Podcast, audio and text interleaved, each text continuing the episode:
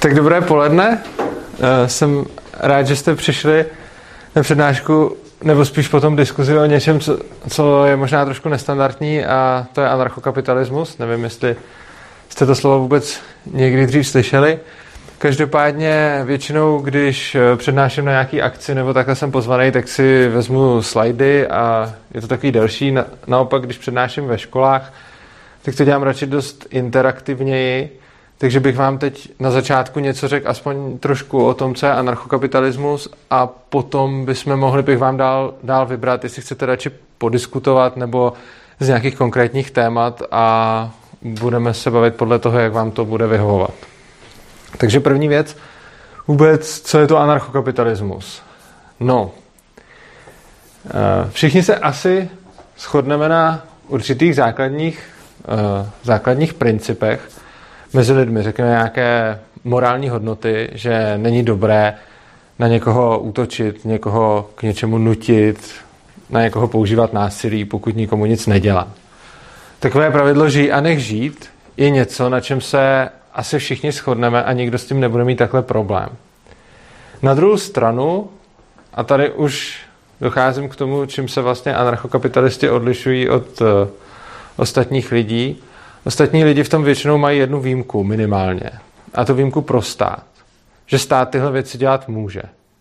Zatímco anarchokapitalisti tvrdí ne, tyhle pravidla platí univerzálně a platí pro stát úplně stejně jako pro všechny ostatní. Když to ukážu na nějakém příkladu. Řekněme, že se rozhodnu, že budu svoje děti vzdělávat po svém že nechci, aby mi nějaký úředník přeskušoval nebo aby mi nějak někdo prostě mluvil do toho, jakým způsobem je mám co učit. Kdybych tohle začal dělat, nedal ty děti do žádné školy a nikomu se nezodpovídal z toho, jak je vychovávám a jak je, jak je vzdělávám, tak i za předpokladu, že bych byl jako fakt vzorný otec, ty děti bych ani omylem netýral, byl bych prostě, fakt bych pro ně dělal všechno možný, tak nakonec přijde sociálka a ty děti mi odebere.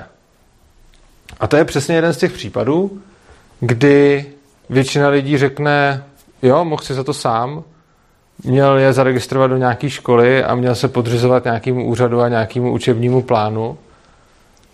A anarchokapitalisti řeknou, ne, on nikomu nic neudělal, ten člověk prostě jenom vychovával svoje děti, nikomu neublížil a je přece hrozný, když k němu někdo přijde a ty děti mu unese. A je zajímavý, že i to slovo únos hodně lidí bude vnímat, jakože přece nemůžeme říct, že sociálka unáší děti. Ale ono je to přesně to, co ta sociálka dělá, jenom to nazýváme jinak. Podobně je to s platbou za věci, který, o který nemám zájem. Já kdybych k vám teď přišel a začal říkat, že tady musíte být na téhle přednášce a musíte mi za to dát nějaký prachy, tak asi všichni víme, že je to úplně mimo. Protože vy se rozhodujete, co, co budete dělat se svýma penězma. Zatímco když přijde stát a řekne, tady máte služby, tak bez ohledu na to, jestli o ně máte nebo nemáte zájem, jestli je využíváte nebo ne, tak za ně musíte platit. A to cenu, kterou stanoví stát. Zase, když to udělá kdokoliv jiný než stát, tak se na to díváme jako, že to je vlastně jako hrůza. A když to udělá stát, tak najednou vše odpustěno. Jo, když dám ještě pár příkladů, aby bylo úplně jasno. Když si když, si, když se rozhodnu, že si chci na svém pozemku udělat třeba nějakou stavební úpravu nebo být jenom pokácet strom, tak je to můj strom na mém pozemku a i když tím vůbec nikoho neohrožuju, tak musím jít na úřad a tam žádat o povolení, abych to mohl udělat. Tohle... A když to, když to neudělám, tak se to dostanu nějakou pokutu, kterou pak někdo bude ode mě vymáhat i násilím. To samé moje osobní data. Eh, jsme hrozně hákliví na to, jaká data o nás schromažďují různé třeba firmy, s, kterými, s kterými přicházíme do styku. A teď je to hodně populární a in GDPR a podobně, že se řeší prostě, jakým způsobem nakládají s našimi osobními daty. A všichni uznáváme, že je naprosto OK těm firmám ty data nedávat a teď dokonce to jde tak daleko, že říkáme, jako i když jim je dáme, tak oni je pak musí smazat, když si řekneme a podobně. Na druhou stranu všem přijde úplně OK, že stát tyhle ty data schraňuje, prostě je má, mají k ním přístup jeho úředníci a my s tím nemůžeme víceméně nic dělat, protože když se postavíme, že prostě tohle do toho státu nic není, tak zase přicházejí sankce a ty sankce jsou nakonec vymáhány násilím. A tohle je nějaký úplně základní schrnutí toho postoje, který zastávají anarchokapitalisti nebo libertariáni. My prostě říkáme úplně stejně, jako je nepřípustný, aby jeden člověk přišel k druhému a začal mu vyhrožovat násilím, pokud se mu nepodřídí, pokud se nepodřídí jeho vůli, tak z toho prostě neexistuje výjimka. A jenom proto, že nějaká organizace si říká stát a že má dost velkou moc a sílu, tak stejně není v pořádku, když to dělá, ačkoliv si to může vynutit. A ačkoliv s tím hodně lidí souhlasí. Jo? To je vlastně další věc, že hodně lidí je přesvědčených, že když se většina rozhodne pro něco, tak může svoji vůli vnutit násilím menšině. Já si myslím, že tohle prostě není pravda. I když na tom stojí demokracie, já si myslím, že je to prostě nemorální. A... Dobrý den. A tohle je vlastně ten, ten etický pohled. A pak existuje ještě jeden pohled, a to je nějaký ekonomický. A tam už se potom samozřejmě začíná jednat o to, jakým způsobem stát poskytuje nějaké služby a jakým způsobem bychom je mohli mít bez státu, jako na volném trhu. A tam vlastně anarchokapitalismus vychází z rakouské ekonomické školy, což je přes 100 let stará, starý ekonomický směr. Eh, jehož představitelé, je, je to fakt jako uznávaná prostě ekonomická škola.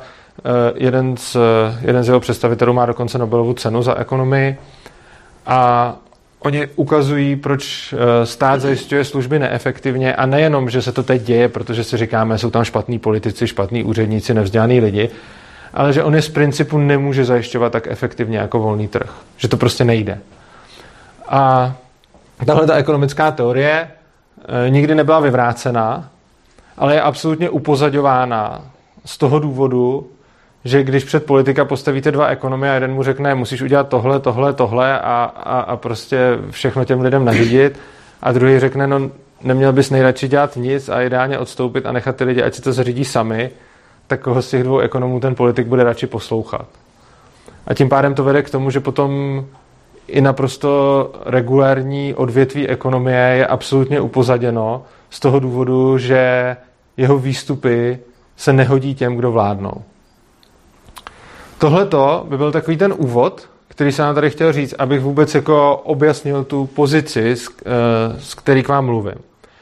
A teď eh, se asi podle toho, co vás bude dál zajímat, můžeme bavit několika způsoby. Buď můžeme udělat volnou diskuzi, že když s něčím nesouhlasíte, případně se o něčem chcete bavit, že se prostě zeptáte a budeme, budeme si tady takhle povídat. To je jedna možnost. A druhá možnost je, že vám můžu povídat něco o nějakém konkrétním tématu, pokud byste měli všichni, eh, všichni zájem. Jde o to, že stát samozřejmě poskytuje strašně moc, eh, strašně moc různých služeb, a každá z nich je celá komplikovaná oblast. A my se můžeme bavit o tom, jakým způsobem by takovouhle oblast mohl zajistit volný trh místo státu. Třeba, já nevím, můžeme se věnovat školství, zdravotnictví, ale i takovým věcem jako třeba zajišťování práva a podobně, jo, protože to, to, je to strašně jako obrovský. Nebo a, a z těchto těch třeba mě osobně nejbližší školství, protože vzdělávání je něco, čemu už se, dlouho, čemu už se dlouhodobu zabývám. Já jsem i, já jsem i učil a je, je, mi to, je mi to blízký. Takže já bych tady třeba preferoval vzdělávání, ale samozřejmě závisí na tom, eh, jaký, jaký o to máte zájem, ale mohlo by vám to být taky blízký vzhledem k tomu, že chodíte, že chodíte do školy. Nebo se můžeme bavit, eh, nebo se můžeme bavit o tom obecném ekonomickém principu, že bych vám trochu přiblížil tu rakouskou ekonomickou školu eh, a vysvětlil, z jakého důvodu ten stát prostě, i kdyby chtěl a i kdyby všichni byli morální, čestní a schopní, což oni nejsou, ale i kdyby byli, takže by stejně z principu ten stát nedokázal fungovat tak efektivně jako trh. Takže bych se chtěl zeptat, kdo je proto, aby jsme teď dali prostě diskuzi, že se budete ptát a z toho se třeba budeme k těm tématům nějak dostávat. Kdo by chtěl tuhle variantu? Nikdo? Uh, teď, kdo by chtěl o nějaký z těch věcí, o kterých jsem tady mluvil, uh, tak mi můžete říct třeba, co bys... A nemusí to být jenom to, co jsem říkal, jo? pokud prostě já jsem určitě třeba neříkal hodně věcí, třeba jak fungují peníze, kultura a tak dále. Cokoliv z toho by vás zajímalo. Je tady někdo, kdo by měl zájem o nějaký téma konkrétní? Povídejte. To školství? Hmm, tak jsem školství. OK, dobrá, tak to, dobrý, tak tady panuje schoda na školství, což jsem docela rád, protože, jak jsem říkal, eh, je mi to blízký. No, uh, my tady máme už hrozně dlouhou dobu nějaký model, ve kterém probíhá vzdělávání. Je to model, který všichni známe, že tady prostě sedíte ve škole, někdo vám něco říká, pak vás za to hodnotí a v podstatě neznáme nic jiného a když se řekne škola, tak, tak to pro nás vždycky znamená jenom tohle. Zajímavý je, že tenhle ten model vzniknul v Prusku a vzniknul s docela zajímavým zadáním. To zadání bylo, že si generalita stěžovala, že ze školy chodí špatní vojáci. A tehdy byla jiná doba než teď, což znamená, že teď my nějak tak víme, že chceme, aby ve škole vznikali lidi, kteří jsou třeba kreativní, tvořiví, eh, kteří jsou prostě schopni samostatně myslet. Jenže tehdy tohle prostě ještě společnost nebyla tak daleko, aby si uvědomovala, že tohle je výhodný. A přišlo zadání, že chtějí, aby měli poslušní vojáky. Že prostě vojáci neposlouchali rozkazy tak dobře a třeba se vyptávali a byl požadavek na to, aby se s tím něco udělalo. A ono se s tím udělalo a vymyslela se spousta různých vylepšení do školy, ku příkladu třeba věková segregace. Pro vás je normální, že jste rozdělení ve třídách podle věku. Uh, vůbec ta frontální výuka, celý tohle jak probíhá, že prostě tady stojí jeden člověk a něco vám, něco vám říká, zatímco vy tady sedíte a posloucháte. Hodně těchto těch věcí nějakým způsobem, uh, nějakým způsobem vzniklo, pak se ujali. A my teď, i když už máme úplně jiný cíle, pořád, uh, pořád používáme víceméně ten samý systém vzdělávání, který už je tady 150 nebo ještě víc let a neprošel žádnou podstatnou změnou nebo reformou. Což je mimochodem taky typický pro různá státní odvětví. Když se podíváte, jakým způsobem, eh, když ten stát něco prostě neovládá a lidi to můžou dělat jako kreativně volně sami na volném trhu, tak se to hrozně vyvíjí. Jo, když se podíváte na cokoliv, jakým způsobem nakupujete, jakým způsobem se nakupovalo před deseti lety a před 50, tam je obrovský skok. Zatímco to vzdělávání, protože ho má neustále pod palcem stát a nikdo si to ani neumí představit jinak, tak už 150 let vypadá úplně stejně. Na druhou stranu, už teď, eh, já vám povím o jedné vzdělávací teorii a mě by zajímalo, co mi eh, vy na ní řeknete. Existuje jedna teorie vzdělávání, která představuje jiný model, než ten, který tady máte teď a ten, který všichni známe. Ta teorie říká, že můžeme mít školu, do který, naschranou, uh, můžeme mít školu, do který nikdo nemusí chodit a je úplně dobrovolná. Že ty děti prostě tam nemají žádnou docházku. Že nemají dokonce ani vyučovací hodiny, nemají předměty, nemají třídy, mají prostě jenom nějaký dobrý, bohatý prostředí, což znamená, že tam mají třeba dílny, les, pole, knihovnu, počítače a všechno. A tam jsou nějací učitelé, kteří ale jim nikdy neříkají, co mají dělat. Oni si ty děti k ním chodí maximálně, když od nich něco chtějí. Ale jinak, když na věc přijde, tak to dítě si tam může přijít a sednout a být celý dny na internetu, na počítači, hrát si videohry, cokoliv prostě. A je to úplně čistě na něm a nikdo mu nikdy neřekne, běž se učit. Nehodnotí se tam a je to prostě jenom zajímavý prostředí, kde se lidi můžou dělat, co chtějí. Je někdo, kdo si myslí, že by něco takového mohlo dobře fungovat a že by z toho uh, vycházeli vzdělaní jedinci? Asi polovina. A kdo si myslí uh, nějak zásadně, že by tohle určitě fungovat nemohlo a že z toho prostě vy, vypadnou určitě aspoň nějaký procento analfabetů a, a tak podobně? Druhá polovina. Já vám řeknu překvapivou věc. Ta teorie není už dávno jenom teorií. Ona už je to dávno praxe. První taková škola vznikla roku 1905, nicméně pak zanikla, protože jejího zakladatele zavřeli. A druhá vznikla 1921 a potom masivní vlna přišla v roce 1968 a začaly vznikat jako mnoho takových škol, no mnoho, jak se to vezme. Po světě jsou jich teď desítky. Což je sice jako mnoho, když se na to také podíváme, ale žalostně málo z hlediska toho, kolik je celkově škol.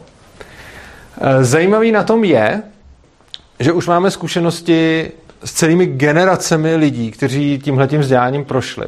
Což znamená, že to není nějaký malý vzorek, že by se to někde před pár lety otevřelo a teď se jako zjišťuje. Ty lidi, kteří chodí do těch prvních ročníků té školy, už prostě prožili celý život a už vlastně jsou dávno mrtví. No dávno asi ne, ale někteří z nich už nějakou dobu ano. A vylezlo spousta generací, takže vyšly prostě obrovský tisíce lidí z těchto těch škol. Zajímavý na tom je, že není zdokumentovan ani jediný jeden případ negramotného člověka, který by z takovéhle školy vylez. A ještě zajímavější je, že oni mají dobré výsledky, ty lidi. Dokonce mají lepší výsledky, než je průměr na státních školách. Mají průměrně vyšší platy, jsou průměrně úspěšnější, mají nižší rozvodovost a vůbec spoustu zajímavých věcí a co mě nejvíc překvapuje, že dokonce mají lepší úspěšnost na státních univerzitách. Eh, což je, tohle je věc, která mě překvapuje asi nejvíc, protože i když to dítě je celou dobu v takovémhle prostředí, kde ho nikdy k někomu, někdo k něčemu nenutí, tak oni mají vysokou procentuální úspěšnost eh, přijímání na univerzity a potom tam jsou úspěšní. Otázka, proč tomu tak je?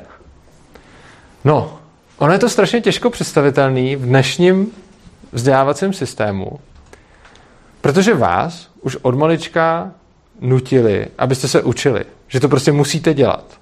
Což znamená, že vás to hned v první třídě tak asi po půl roce začalo štvát a už to prostě nemáte rádi. A když vás k tomu někdo nutí a označí, toto je učení, tohle musíte dělat, tak už vás to prostě štve. Za předpokladu, že se to dítě nikdy nesetká s tím, že něco musí, tak ono nerozlišuje vůbec mezi tím, jestli si jde hrát, jestli jde hrát fotbal, jestli jde hrát počítačovou hru, nebo jestli se učí číst. Pro ně je to všechno hra. A motivace těch dětí se tohleto učit je prostě taková, že ono v dnešní společnosti čtení a psaní, tohle, když neumíte, tak jste v pytli. To je obrovská nevýhoda. A když si představíte, že jste prostě malý dítě, který nějakým způsobem roste, dobře, tak jsme každý jiný. Někdo se začne učit číst ve čtyřech letech, někdo v šesti, a někdo, a na těch školách se to děje, se třeba začne učit číst a psát v osmi nebo v deseti letech. Ale všichni k tomu nakonec dojdou, protože ono žít v dnešní době a neumět si něco přečíst je vlastně hell. Jo, to, to nechcete. A prostě vás štve, že všichni okolo vás nějakým způsobem komunikují, abyste úplně odřízli od všeho. Vy si nepřečtete, co je k obědu, kam jít, co je kde napsaný a všichni okolo vás to znají.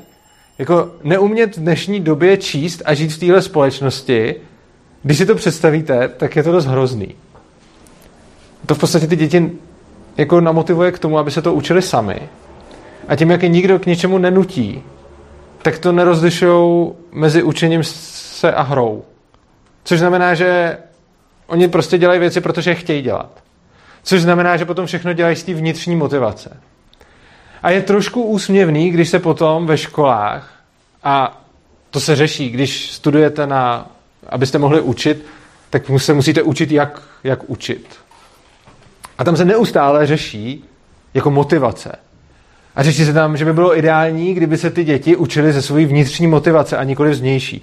Vnitřní motivace je, že já něco chci dělat a vnější motivace je, že to dělám proto, že ne nutně, že mě k tomu někdo nutí, když taky, ale třeba proto, že za to dostanu nějakou odměnu, nebo že nedostanu trest, nebo cokoliv takového. A na těchto těch pedagogických fakultách já jsem teda nechodil na pedagogickou fakultu, já mám matfis a já mám pedagogický, a pak jsem tě si tam dělal pedagogický minimum, tak tam se učí, že vlastně bys, jak by ten učitel měl dosílit toho, že tam sedí ty děti a z vnitřní motivace se učej. A ona je to úplná blbost, protože když tam musí sedět, tak se nebudou učit z vnitřní motivace. Možná náhodou někdo, koho to náhodou zrovna baví. Ale ono, když bychom řekli dos, dospělí lidi, už se potom vzdělávají sami, protože chtějí. A my si nějak myslíme, že ty děti se nevzdělávají sami z principu a že pak až ten dospělý se začne vzdělávat sám. A ty děti se nevzdělávají sami jenom proto, že jsou k tomu nucený.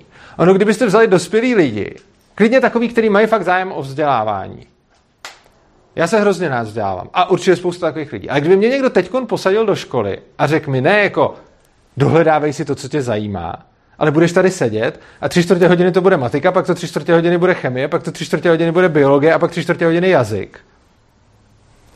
A, a bude to to, co někdo říká, a ne to, k čemu já se... To je úplně zvrácený. A žádný dospělého by to nebavilo. A prakticky žádný dospělý by se takhle nic nenaučil. A my žijeme v představě, že je to chyba těch dětí, že, že musíme nějak vnitřně motivovat. Ale oni už od přírody vnitřně motivovaní jsou.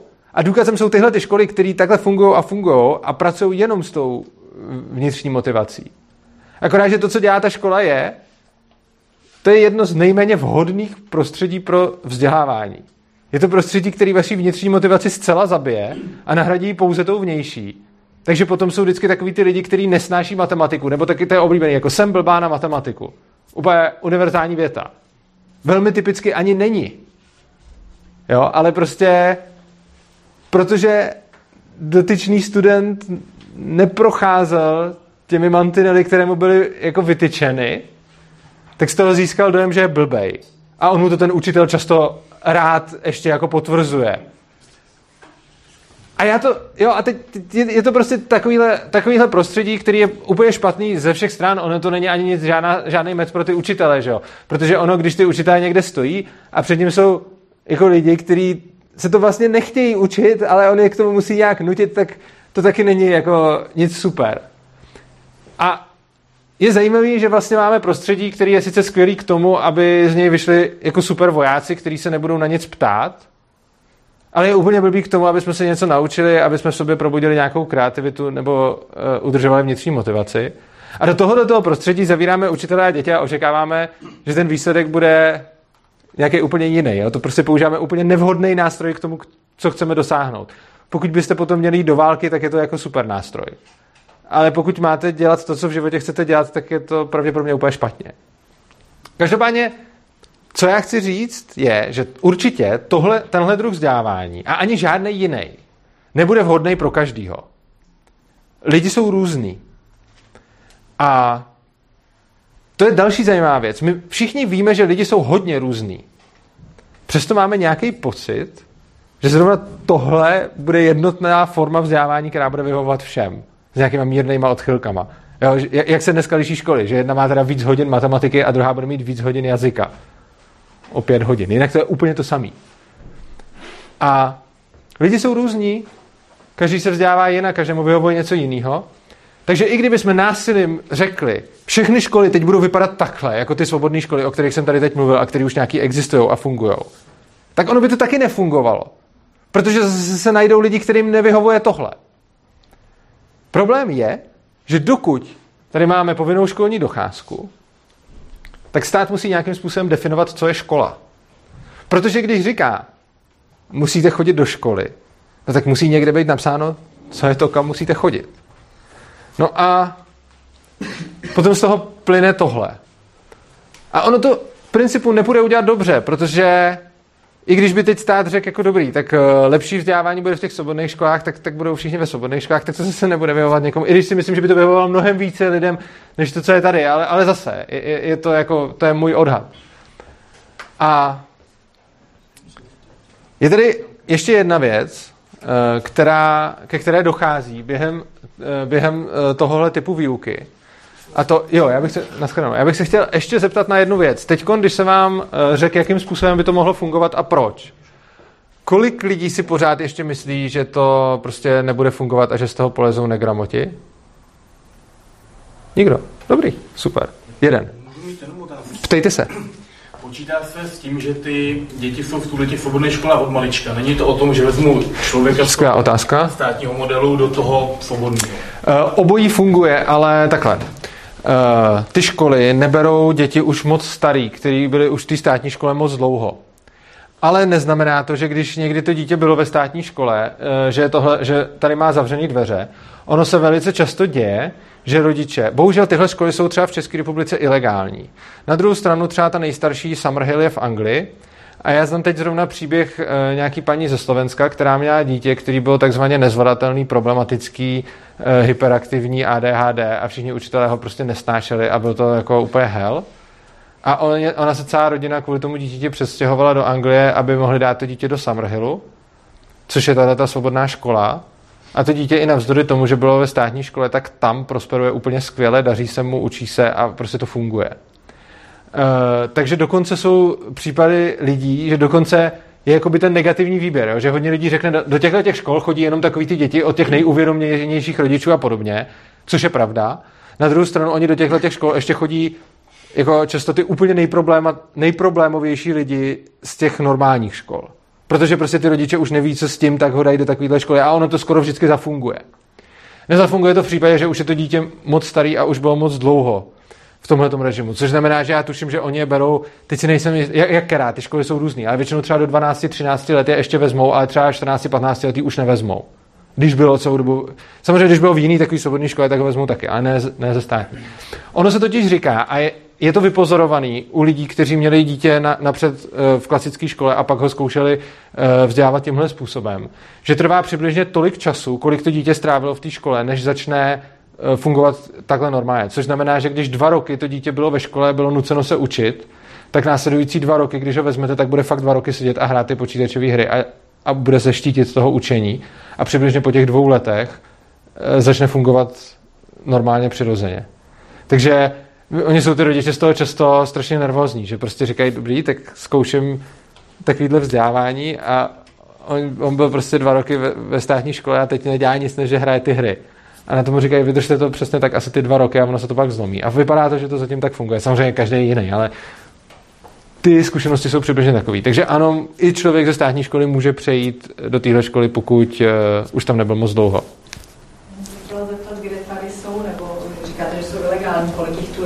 V České republice jsou bohužel ilegální, jsou školy, které se snaží o tenhle ten přístup, eh, snaží se tomu přiblížit, jak nejvíc mohou, ale úplně nemohou. Eh, například je tady škola Donum Felix eh, v Buštěhradu a nějaké další, ale ono je to prostě, je to proti české legislativě, čili tuhle tu školu nejde, nejde takhle postavit a ty školy, které tady jsou, tak mají jako musí se nějakým způsobem vtěsnat do toho legislativního rámce, takže nemůžou fungovat úplně až tak svobodně, ale jsou školy, které se tomu blíží tak moc, jak to jen jde. Jo, ale je, je, je alternativní a alternativní a některý se k tomu blíží hodně a některý méně. Takže je tady třeba spousta takových těch Montessori nebo Valsdorských, eh, který jsou sice jako alternativní, ale ještě jako zdaleka nejsou ani, jo, jakože třeba tady máme klasické školy, tady máme ty Valsdorské a tady máme ty, ty fakt svobodné školy. Ty svobodné školy jsou legální, eh, no v Německu je to takový sporadický, tam, je maj, tam to není normálně, že by to bylo vlastně povoleno, ale nějaký takový tam jsou, protože mají v podstatě výjimky.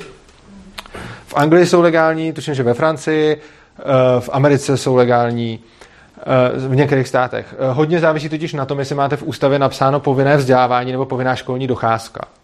My máme v ústavě napsanou povinnou školní docházku v České republice, Což znamená, že tohle je problém. Na druhou stranu, státy jako je třeba Francie nebo Velká Británie mají jenom napsáno povinné vzdělávání, ne povinnou školní docházku a tam se tohle staví daleko líp, protože nemusí být definovaná ta škola tím státem tak striktně. No a k čemu se chci ještě dostat, eh, k jedné další zajímavé věci. To školství, jak funguje teď, tak má bohužel jednu eh, vlastnost, která je pro mě až odpudivá. A to je, že stát využívá školství jako obrovský nástroj propagandy sebe sama. A dělá to tak silně, že si toho ani moc uh, neuvědomujeme. Konkrétně, uh, když Představme si, že by tady ve škole najednou přišla nějaká třeba firma, já nevím, třeba McDonald nebo někdo takový, a řekl by prostě, do výuky musí být jako propašovaný naše produkty a musí se tam mluvit dobře a nebo nějaká sekta, nebo nějaký, nějaký náboženství, nebo prostě něco taky. Já myslím, že by všichni strašně protestovali. Jo, prostě jak by si někdo mohl dovolit takhle působit na, na děti. Stejně jako se říká, že školy musí být apolitický, což znamená, že uh, když chce politik přednášet ve škole, tak uh, a já si myslím, že to je jako správně, tak uh, prostě to není tak snadný. No ale přesto já tvrdím, že etatismus, což je víra ve stát, je nejrozšířenější světový náboženství, i když ho za náboženství nikdo nepovažuje. Proč? No, tohle je náboženský symbol, hezky zarámovaný ve zlatém rámečku. Sedíte tady a koukáte na ten státní znak celý hodiny. A můžete si říct, je to jedno, že tam vysí nějaký znak, já to vůbec neřeším.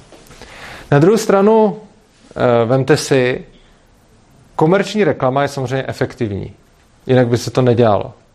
Jo? Že kolik lidí platí za to, aby dostali svůj desetivteřinový spot někam, kde ho uvidíte. Kolik lidí platí za to, aby někdy vysel jejich billboard. Jo? Jenom aby se vám takhle ukazovali, protože to prostě působí na vaše podvědomí.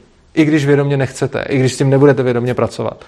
Tak když stokrát pojedete kolem prostě spotu tady nejlepší zubní kartáček světa a pak přijete do té drogérie a tam uvidíte stejnou krabici, která vypadá stejně jako ten billboard, tak se vám to v té hlavě nějak propojí a vyberete ho spíš než nějaký jiný, i když si to vůbec nemusíte ani uvědomovat.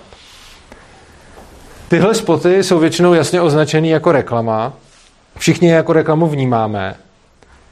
Fungují na dospělí lidi, kteří už mají nějakým způsobem utvořený názory a fungují i na lidi, kteří moc dobře vědí, že je to reklama a o co se jedná. A jsou to většinou spoty, které jako nemusíte sledovat a zaberou vám docela málo času a docela málo prostoru a stejně fungují. Tohle sledujete 8 hodin denně od malička. Nemyslím si, že jestliže funguje komerční reklama na zubní pastu a, a pití, že nebude fungovat tohle. Není žádný důvod. Krom toho, že to tady visí, tak se o tom i učíte. Vytváříte si k tomu pozitivní emocionální vazbu. E, dřív, než se vůbec dostanete k nějaký diskuzi o tom, co je stát, co dělá a tak dále, tak se naučíte úctě k hymně, úctě k vlajce. Tohle je reálně to, co dělá náboženství. Napřed vás naučí něco uctívat a až potom, co to už uctíváte a máte k tomu vytvořenou emocionální vazbu, je vám dovoleno o tom přemýšlet. Jenže ono tohleto přemýšlení potom těžko může být kritický. My těžko můžeme kriticky přemýšlet o něčem, co jsme se napřed naučili uctívat. A to, co se v těch školách reálně děje, je, že se naučíme uctívat stát. A jsou nám tady, je nám tady vysvětlováno jako fakt, co všechno bez státu nemůže fungovat. A často je to úplně jako otevřená lež.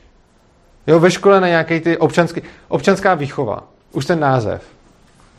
Oni z vás vychovávají občany. Což už samo o sobě je propaganda státu. Vy jste občané a jste k tomu vychováváni. A tam vám řeknou, že bez státu nemůže fungovat zdravotnictví, nemůžou fungovat hasiči, nemůže fungovat, eh, já nevím, to školství. Přesto v historii jsou případy, a někdy i v současnosti, kdy to prostě funguje. Ale oni vám řeknou, že to není možný. A je vám to, dobrý je vám to řečeno jako fakt ano? Já se chci ještě zeptat k té reklamě, jak jste o tom mhm. mluvil. Mm-hmm. E, ta reklama většinou e, jako vyjadřuje nebo říká, že nějaký produkt nebo služba má nějaký výhody a že mm-hmm. je mhm. lepší než něco jiného, tak ať si to teda koupíte, nebo t- tak jako co podle, když se to porovnával k tomu, k tomu státnímu znaku, co teda jako podle vás jako říká ten státní znak? Jsou dvě, dvě věci, co reklama dělá. První věc, že vám říká, že to má nějaké výhody. Takže si pustíte televizi a tam se dozvíte, tyhle ty čipsy jsou úplně nejlepší čipsy a budou vás potom chtít všechny ženský, když je sníte. Tohle je ekvivalent toho, když vám na občanské výchově řeknou, bez státu byste neměli školství, neměli byste zdravotnictví, eh, neměli byste hasiče, neměli byste nic a, a právo musí být zajišťováno státem, protože jinak to nejde a demokracie je nejlepší režim, jaký tady můžeme mít. To je ekvivalent toho. A druhá možnost je, když Prostě já nevím, teď tady rozlížím, jestli nevidím nějakou reklamu zrovna, která by se mi hodila, ale asi žádnou tam ku podivu nevidím. Každopádně Někde jenom jede takovém plagátu a tam je jenom vyfocený produkt. To je docela častý. Nebo je tam jenom logo. Jo, tohle, tohle máte vlastně jakoby furt. A neříkám vám to, tohle to má své výhody. Prostě když si otevřete internet, tak tam máte spousta bannerů, na kterým vám ani nestihnou říct, jako tohle je nejlepší služba. Tam jenom prostě vidíte značku, logo a to je kolikrát všechno. A ten rozdíl mezi tím je, že jednou vám řeknou, že to je nejlepší. To není třeba až tak často opakovat. To, je, to, to vám prostě jako, furt, jako vám řeknou. Tyhle ty čipsy jsou nejlepší eh, versus eh, zdravotní péči musí poskytovat stát, protože volný trh selhává. A tak vám to několikrát jako řeknou. Ale potom už vám stačí ukázat tohle, anebo tu značku a to nefunguje na to, že vám to už říká, že je to nejlepší, ale funguje to na to, že si to, eh, že si to prostě dostanete do podvědomí a když to pak vidíte, tak víte, že je to něco, k čemu máte mít úctu. Tohle je tady v nějakém takovém hezkém rámečku, vysí to na docela reprezentativním místě a říkáte, že k tomu máme, máte mít úctu. Krom toho vám to bylo i řečeno. Určitě v nějakém předmětu už jste slyšeli, že k vlajce nebo k hymně máte mít úctu. Krom toho je trestný uh, je hanobit.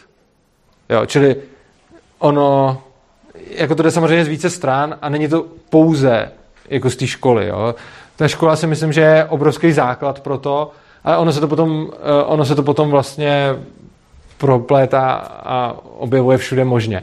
Já jsem teď zrovna psal před eh, asi měsícem otevřený dopis České televizi, eh, protože Česká televize má naučný pořad pro malé děti, pro fakt malé děti a tam je přesně to, co jsem vám teď tady říkal. Jo? Tam, tam prostě tam v tom pořadu je, proč se platí daně, tak se tam říká, jak jsou daně jako super a jak stát je super. A pak se tam jakoby přepne do společnosti, kde ten stát není a tam se ukazuje, jak tam nic není, jak tam prostě nemají, prostě jak, tam, jak se tam mají hrozně a chovají se tam úplně jako hloupě a jak tam vůbec nic nefunguje a pak to ještě končí takovým krásným populismem, že jim tam říkají a milé děti, bez státu byste neměli nic, ani zoologickou zahradu. Což je jako krásný populismus na tu cílovku. A ještě navíc je to úplná lež, protože soukromých zoologických zahrad je celá spousta. A dokonce i v České republice jsou soukromí zoologické zahrady, které nemají peníze od státu. A tohle se odvysílá v televizi a nikomu to nepřijde divný. A těchto těch střípků prostě nazbíráte za svůj život celou spoustu. A tím, jak to nazbíráte, tak potom, když k vám někdo přijde a řekne vám společnost bez státu řízená volným trhem, tak vaše reakce typicky bude tak asi během pěti vteřin, to by nefungovalo. Přitom rozmyslet si, jakým způsobem by mohl nebo nemohl volný trh zajišťovat služby, který zajišťuje stát, to je na desítky až stovky hodin studia různých historických pramenů, ekonomie a tak dále. Já se tím zabývám asi 10 let a trvalo mi víc než 10 let. A trvalo mi několik let, než jsem se vůbec dostal k tomu, než jsem to akceptoval, že by to tak mohlo být, protože i já jsem z začátku si moje reakce byla úplně prostě, to je blbost, jako, to, to nejde. A mnoho hodin studia, dal jsem tomu určitě tisíce hodin, mě potom přivedlo k tomu, že by to jako jít třeba mohlo. Ale když tohleto někomu řeknu, tak na první dobrou ten člověk řekne, to je blbost, to nemůže fungovat. A je to krásně vidět, když třeba já teď poslední dobou se mi daří konečně to téma dostat nějak do médií, takže když to vyjde v nějakém třeba trošku odbornějším časáku nebo někde, kde není úplně jako, že to nečte každý, kdo se prostě zrovna vrátil z práce a nepřemýšlí nad tím, tak tam třeba ty komentáře k tomu jsou nějaký relativně rozumný. A když třeba jsem měl rozhovor na Idnesu nebo v Blesku na tohle téma, tak samozřejmě prostě ty komentáře tomu odpovídaly. Jo? Prostě to je úplná pičovina, to nemůže fungovat nikdy. Jo? A ta poenta je, že ty lidi mají tohleto naprogramované už z té školy, že to prostě nemůže fungovat. A oni za těch pět vteřin si to nestihnou rozmyslet, že by si řekli, jo, teď si to všechno projdu, srovnám si to ekonomicky, sociologicky, filozoficky a najednou vidím, že to nejde. Ne. Když tu odpověď dají takhle hned a je to něco tak strašně složitýho, tak je zjevný, už to, jak rychle tu odpověď vypálí, že to není odpověď založená na nějaký logice nebo racionální úvaze, ale je to odpověď založená na tom, že jim bylo podsunuto, že to nejde. Vy máte v sobě naprogramováno, hned, vy máte v sobě naprogramováno, že to nejde a že když vám někdo řekne bezstátní společnost, tak máte říct, ne, to nepůjde, to nemůže fungovat. Protože jste to už tolikrát slyšeli, že už to máte jako pravdu. Ano? Já si teda myslím, že je to i tím, že spousta lidí je pohodlných. Ono mi vyhovuje to, že to ten stát za nimi myslí. Uh, Takhle. A možná jsou teda, jak říkáte, naprogramovaný už od malička. S pohodlností to souvisí, ale myslím si, že trošičku jinak.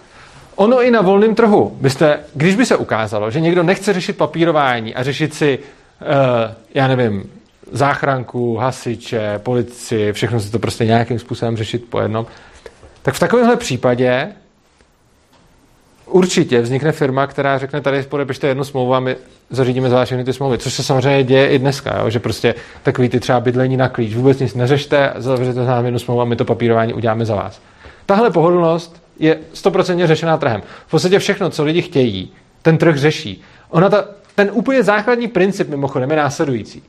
Pokud máte o něco fakt zájem, tak za to jste ochotní si něco zaplatit nebo připlatit.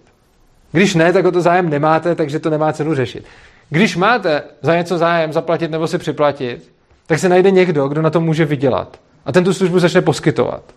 Což znamená, že i ta pohodlnost by samozřejmě na volném trhu byla jako dostupná v tom smyslu, že kdo chce co nejvíc ušetřit a chce se tím zabývat, tak si projde všechny jako firmy, co nabízejí a udělá si svoje vlastní smlouvy s každou z nich. A kdo chce být pohodlný a nevadí mu za to zaplatit o 10% víc, tak prostě dá někomu o 10% víc a on to za ně všechno oběhá. A tohle to není problém. Ta pohodlnost, o které jste mluvila, tam hraje roli a to vůbec není jakoby špatná vlastnost. Jo. Teď bych nedat, aby to vyznělo, že jako říkám, že lidi jsou špatní. Lidi jsou pohodlní, naprosto správně jsou pohodlní. Díky tomu, že jsme pohodlní, máme dělbu práce a díky tomu, že jsme pohodlní, máme strašně mm, pokročilou společnost. Ale lidi e, o tomhle nechtějí přemýšlet, protože se to úplně bezprostředně netýká jejich životu a protože mají lepší věci na práci. A to neříkám pejorativně. Oni mají fakt věci na práci, které je prostě zajímají víc a zcela logicky e, prostě je to pro ně větší, jako větší užitek, když dělají něco jiného. Mimochodem na tomhle principu fungují volby a je to taky ukázka, proč demokracie, ano? Můžeme poznámku k tomu? Jo. To je uh, celkem jako logický v tom, že ať už se podíváme do historie, tak vždycky, když byl nějaký systém, uh, tak reprodukoval vlastně do mladších generací to, že tenhle systém je správný, ano. tenhle systém on by byl logicky sám proti sobě, kdyby, kdyby vlastně říkal, kriticky o tom přemýšlejme a řekněme, jestli tohle... Přesně tak. Takže... Ano, úplně stejně. A tím samozřejmě neříkám, že je to to samé, ale úplně stejně jako se fašismus, nacismus, komunismus propagoval do dalších generací, tak to samý dělá i demokracie. Že se prostě replikuje a že se zbošťuje ten, že se zbošťuje ten pojem. Eh, já jsem teď zapomněl, o čem jsem chtěl mluvit, ale tím, jak jsme navázali na tohle, tak mě napadla jiná věc s tím zbošťováním toho pojmu. Je zajímavý, jakým způsobem máme zařazenou demokracii mimochodem. Demokracii máme zařazenou jako univerzální dobro. A úplně nejkrásnější příklad toho je, my žijeme v demokracii teď. Přesto spousta lidí, když se děje něco, co se jim nelíbí, tak říká, že žijeme v postdemokracii, pseudodemokracii, demokratuře a tak dále a tak dále. A všechny tyhle ty slova se vymýšlejí z jednoho důvodu já vidím toho Babiše s tím Zemanem a tyhle ty lidi, co tam dělají. A to je hrozný. A vidím, že je to hrozný. Na druhou stranu ale vím v sobě, že demokracie je svaté božstvo, které je správné. A teď mám v sobě emocionální rozpor. Na jedné straně demokracie je jenom dobro. Na druhé straně vidím, co tady dělá a je to dost hrozný. Nemůžu ale říct, demokracie je špatná, protože když řeknu, demokracie je špatná, tak jsem společenský vyvrhel a je to obrovský fópa. Nemůžete přijít do společnosti a hásat, no můžete, já to dělám, ale taky to tak dopadá. A, a říct, demokracie je špatná. Takže ten člověk, protože ho to štve, tak řekne, žijeme v postdemokracii, žijeme v pseudodemokracii. Přitom ne, že jo? Jako, žijeme úplně zjevně v demokracii ale jenom proto, že se mu nelíbí ty výsledky, tak radši řekne, že to demokracie není. Čím jsem si vzpomněl na to, o čem jsem chtěl mluvit, jak se ve volbách využívá té pohodlnosti. Je hrozně zajímavý, že my říkáme, potřebujeme politiky na to, aby udělali zákony pro lidi, protože ty lidi sami nejsou dost chytrý, vzdělaný a tak dále na to, aby si mohli o svých životech rozhodovat. Nicméně to celé stojí na předpokladu, že ten člověk, který údajně podle téhle teorie není schopen nějakým způsobem si zajistit svůj život a základní věci. Takže on je schopen se podívat na toho politika, zjistit, jestli náhodou nelže, jaký ekonomický dopady bude mít celý jeho program, celý to zhodnotit a pak zodpovědně zvolit. Přitom teoreticky to, co vyžaduje demokracie po lidech, odpovědná volba, je mnohem těžší, než chodit někam do Mekáče, smažit tam hamburger a platit nájem. Jo, jako zodpovědně odvolit je opět, jsou to stovky hodin práce. Pokud chcete fakt volit zodpovědně, tak to znamená, že si k tomu musíte sednout, prostudovat si všechny ty programy, dostudovat si k tomu ekonomii a spoustu dalších věcí, porovnat dopady těch programů do reálného světa a potom ještě musíte být jako hodně dobrý psycholog, abyste odhadli, kdo v tom programu jak moc lže, kdo se od něj jak moc odchýlí a pak ještě trošku zataktizovat a být trošku pokrovej hráč a zjistit si, jak nakonec dopadnou ty koalice a kdo od čeho opustí a co si prosadí. Něco takového udělat, to je jako mission impossible. Oproti tomu chodit někam do práce a platit si nájem je celkem jako easy. Vůbec ta logika, která říká, máme tady blbý lidi, takže potřebujeme stát, protože oni by se od sebe bez státu nepostarali. Úplně popírá to, že ta demokracie, kterou tady máme, má na ty lidi daleko větší naschledanou, daleko větší náklady, než to, co by ty lidi museli dělat bez těch politiků. Že? Takže tohle je jeden z důvodů, proč demokracie podle mě je nefunkční. Další důvod, uh, proč demokracie uh, nefunguje, nebo co má za negativní vlastnost, je, že ona inherentně vede k socialismu ze své podstaty. Je to její vlastnost. Protože když přijde politik a řekne, musíme chránit lidi před jejich vlastníma chybama, tak lidi ho zvolej, aby je chránil před jejich vlastníma chybama a řekněme, že to byl čestný politik, který to opravdu udělá a splní to slovo a prosadí zákon, který bude chránit nás před chybama, který uděláme. Co se pak stane? Úplně triviální ekonomický poznatek. Cena dělání chyb klesne. Udělat chybu nebude tak drahý, jako bylo doteď, protože nás někdo chrání před následkama. Což znamená, že lidi budou víc, budou méně motivovaní nedělat ty chyby. Čím se stanou další nezodpovědní. Tím, jak se ty lidi stanou nezodpovědní, tak se to promítne do všech oblastí jejich života. Začnou tak vychávat děti, začnou se tak projevovat a na druhé straně začnou být víc závislí na státu. Tihle ti lidi znova budou volit. A koho asi zvolí? No opět politika, který jim nabízí, že je ochrání před jejich vlastníma chybama. No a to zase způsobí, že víc lidí bude tohleto potřebovat.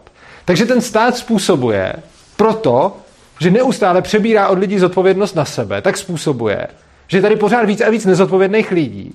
A tyhle nezodpovědní lidi používá jako svůj argument k tomu, aby mohl zase brát od lidí další zodpovědnost, čímž vytváří další nezodpovědný. Což je v podstatě nekonečný cyklus, který vede k tomu, že se ve společnosti prostě vyskytuje stále víc a víc nezodpovědných lidí, kteří takhle vychovávají svoje děti. Což je obrovský problém demokracie. Podle mě je jako neřešitelný. A když se podíváte do demokracií všude po světě, tak není ani jedna, jako z těch, jak se říká, liberální západní demokracie, kde by tenhle ten jev nebyl pozorovatelný. V některých se to děje pomalu, když se třeba podíváte do Švýcarska, ono se to tam děje, jenom se to děje fakt pomalu. To asi záleží na nějaký národní prostě mentalitě. Někde se to děje rychle, ale všude, když se podíváte na ty demokracie, jak fungují, tak přinášejí víc regulací, víc zásahu státu, eh, a když se podíváte na to, jak jsme na tom teď, jak jsme na tom byli před deseti lety, jak jsme na tom byli v 90. letech, tak míra té svobody se snižuje a míra vlivu státu se neustále posiluje. A děje se to v každý, ve 100% momentálních jako vyspělých demokracií. Takže demokracie ještě navíc prostě vede k socialismu. Úplně jako sama od sebe. Což je její další problém. No a přesně k té demokracii jsme ale vychováváni v té škole, že je prostě skvělá. Takže těžko kdo nad tím bude nějak víc přemýšlet, protože jak říkám, je jako společensky špatně se vyjadřovat proti demokracii. No, já bych se teď chtěl zeptat, máme, je jedna, tak bych se chtěl zeptat, eh, co si kdo z vás teď myslí, jestli máte nějaké otázky, jestli byste chtěli něco slyšet, případně úplně ideálně, pokud něco z toho, co říkám, byste chtěli spochybňovat, co to bych byl úplně nejradši. Protože to, co tady říkám, Samozřejmě budu rád, když se mnou budete třeba někdy nakonec souhlasit, ale primárně bych rád, abyste nad těma věcma přemýšleli. I když dojdete k jinému závěru. Protože tohle je něco, na čem prostě doteď jste pravděpodobně nepřemýšleli, nebo rozhodně jste k tomu nebyli třeba vedeni ve škole, abyste nad tímhle přemýšleli. Protože škola vám dává už jeden závěr, ten etatismus, to náboženství. Je tady někdo, kdo by třeba nesouhlasil, nebo měl polemiku, nebo jakoukoliv poznámku? Ano. Ano. Říkáte, jako bych se i souhlasila. Ale co je teda lepšího? Nebo směřuje to někam jinam než k tomu socialismu? No, myslím si, že nesměřuje, že prostě demokracie, nakon... myslím si, že demokracie směřuje k socialismu a k totalitě. E, protože vidíme, že té svobody je tady pořád míň a míň. E, to, co dělám celkově už jako asi 10 let a teď už poslední roky nedělám v životě nic jiného, je, že se snažím tohle ukázat lidem a tím, že snažím ten proces zvrátit. Samozřejmě jsem, no, to, co já si myslím, je, že by tady vůbec neměl být stát. A že stát celý je v podstatě skupina, která funguje na, je založená na organizovaném násilí, který je, nashledanou, který je nějakým způsobem legalizováno a lidi ho potom tím pádem jako omlouvají a přijde jim to OK. To, co já si myslím, že je lepší než demokracie a lepší než stát, určitě nejsem pro žádnou totalitu nebo takhle. Ona ta demokracie je zase lepší než nějaká diktatura, to, to ne, že ne. Jenom prostě jsou, jako ta, ta společnost se nějakým způsobem vyvíjí. Takže prostě úplně dávno jsme měli jako nějaký úplný tyranský vládce, pak se to jako trošku zlepšilo, byli možná trochu méně tyranský, pak třeba přišla nějaká, jako byl feudalismus, přišla nějaká monarchie, že jo, teď jako demokracie, což je pořád lepší, než třeba ty šílený diktátoři, co byli předtím. Ale myslím si, že ten další krok je od toho státu upustit. Bohužel teď zrovna to k němu nesměřuje úplně, protože teď zrovna spíš státy všude po světě směřují k tomu, že mají stále více a více moci. Ale myslím si, že ten další krok k tomu, co je správný, je moc těch států zmenšovat a předávat ji těm jednotlivým lidem. Celý princip demokracie stojí na tom, že když si většina něco odhlasuje, tak se jí menšina má podřídit. Ale to bohužel i ve věcech, které se ty většiny jako nijak netýkají, prostě to není jejich věc. Teď tady třeba poslední dobou se řeší hrozně, jestli se třeba stejnopohlavní páry můžou, můžou brát, nebo jestli, jak je to s lidmi, kteří si chtějí změnit pohlaví, jestli jim to můžou změnit, i když se nenechají přeoperovat a tak dále. Tohle jsou věci, které jsou úplně soukromí věci těch lidí a nikomu do toho nic není. Přesto se tady vede veřejná debata, ve které má každý, kdo má do zadku díru, potřebu se vyjádřit k tomu, jestli dva kluci se můžou vzít nebo nemůžou. Přitom to vůbec není jeho věc a vůbec nijak se ho to netýká. A tohle je jeden z mnoha příkladů. Další věc je prostě úplně stejný princip je zákaz kouření v hospodách. Prostě jsou hospody, někdo má někde hospodu a tam se kouří a jsou tam lidi, kteří tam chodí kouřit. A jasně, někomu se třeba nelíbí, že se tam kouří, no ale ten tam není nucený chodit, ten si může jít kam chce. A stejně má celý národ potřebu se vyjadřovat k tomu, jestli někde může být hospoda, ve který se kouří. Ano? Já to vůbec nechápu, proč byl rok nebo dva předtím udělaný zákon, že když už No. je ty kuřácká, že v té hospodě se může kouřit, takže na to musí být přímo udělaná místo, to musí tam být zavedený zařízení. A dva roky potom se udělá zákon, kde řeknou, že tohle místnost je úplně. Znáte Salamovu metodu? Dobře. Salámová metoda je to, jakým způsobem se prosazují eh, větší a větší nařízení. Kdyby v 90. letech někdo přišel a řekl, že se v hospodách zakáže kouřit a že všechno, a že tady bude EET a že tady bude kontrolní hlášení a že tady bude prostě všechno tohle, tak s tím lidi pošlou úplně do háje, protože je to omezení jejich svobody. Ale ono se to musí, ono když se to postupně hezky, jak se ukrajují ty kolečka salámu té svobody, tak tímhle tím způsobem se k tomu dostaneme. Takže ono se napřed řekne, nechceme jako zakazovat kouření, ale aspoň to oddělte. Někdo je proti, někdo je pro, ono to nějak projde. Pak už je to oddělení, lidi si zvyknou na to, že je to v podstatě jako oddělení a že teda to kouření je něco špatného. A pak se řekne, tak to, tak to zakážeme. A pak se to zakáže. Je to takhle, že to jde postupně po krocích. Takhle se přijímají víceméně jako všechny zákony, skoro ovšem, a skoro nikdy se potom ty zákony neruší. Jo? A je to, je to, je strašně moc takovýchhle věcí, jakože kouření v hospodách, eh, to manželství lidí se stejným pohlaví, ale prostě to jsou, my se neustále kolem sebe sledujeme něco, co je jako typicky věc těch lidí, ale všichni mají potřebu se k tomu nějak vyjádřit, jo. To je, ano. Poznámku k těm homosexuálním sňatkům. Mm-hmm. Já si právě myslím, že jakoby uh, z hlediska třeba naší generace, tak se toho zlepšuje, tahle tolerance v tom, mm-hmm. že už jakoby uh, mezi námi mladými lidmi už se tohle tolik třeba neřeší, jako se tohle řeší, když se třeba, uh, nevím, když, jsem, když třeba bych o tomhle tématu mluvil, řekněme s člověkem, který mu je, řekněme třeba 50 a víc, tak těch bych řekl, že je mnohem větší pravděpodobnost, že najdu člověka, který na, na tyhle lidi bude nadávat, bude říkat, já nevím, bude urážet a bude prostě, i když třeba vůbec nezná, tak oni bude říkat, a řekl bych, že toho se postupem času teda uh, vzhledem k mladším generacím mění a zlepšuje. Ano, určitě, ale já jsem vůbec tady nemluvil o tom, to, to, to je jako samozřejmě fajn, ale já jsem vůbec nemluvil o tom výsledku. Já jsem mluvil o tom, že je tady nějaká celospolečenská debata o tom, jestli ty dva lidi se můžou vzít. To, je, to už vůbec to, že všichni mají, a to mají pocit všichni, i ty lidi, co to zastávají, i ty lidi, co jsou odpůrci, tak všichni se shodnou na jedné věci a to je, že do toho mají co kecat.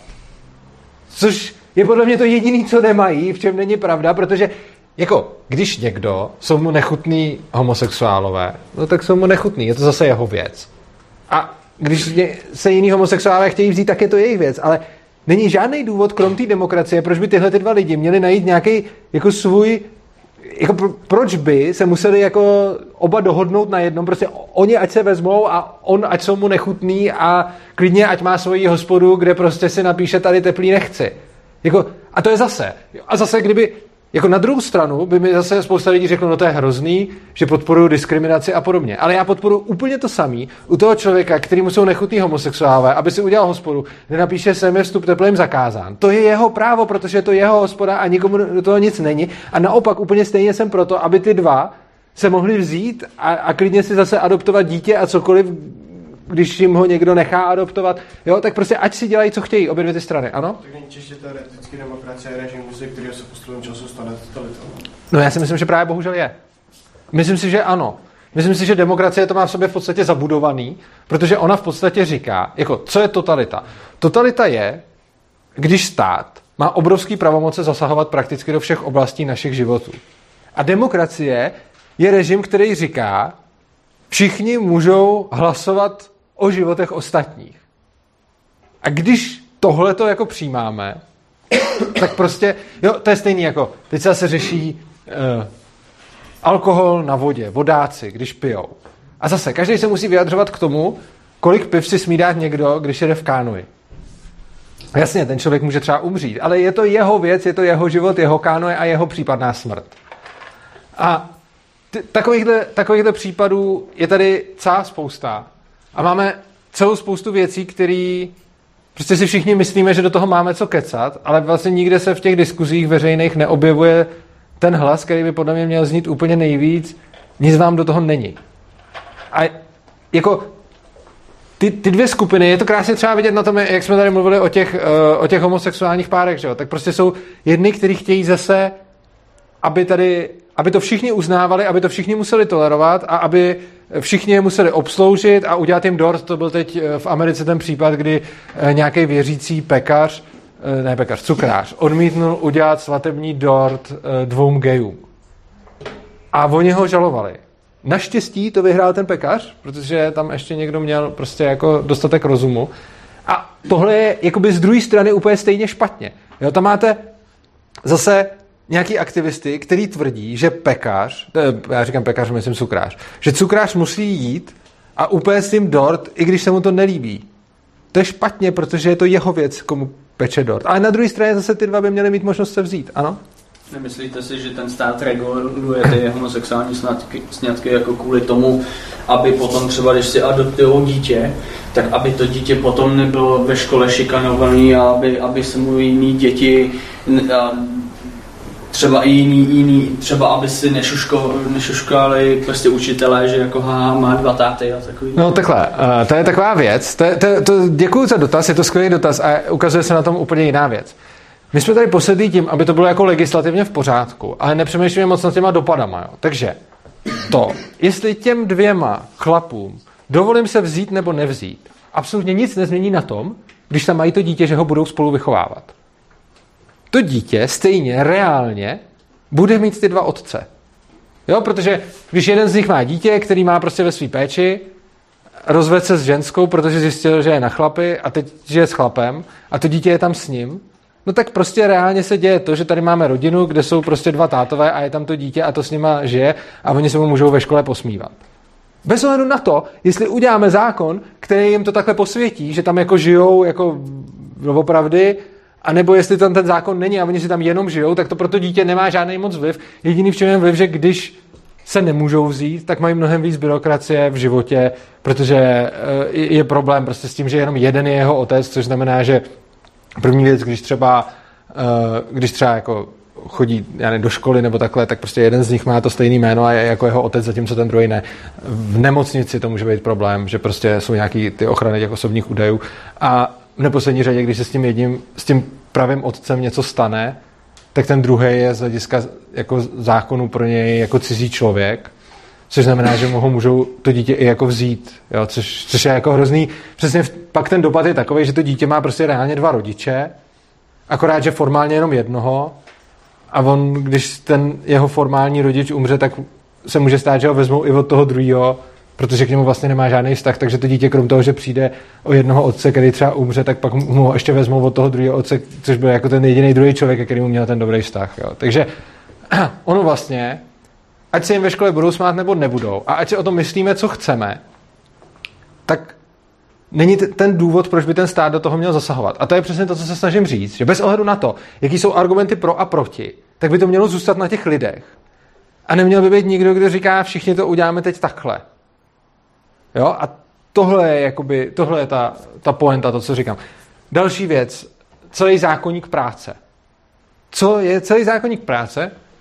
Je to, že máte dva lidi, kteří se nějak dohodnou, že jeden bude pro druhého pracovat.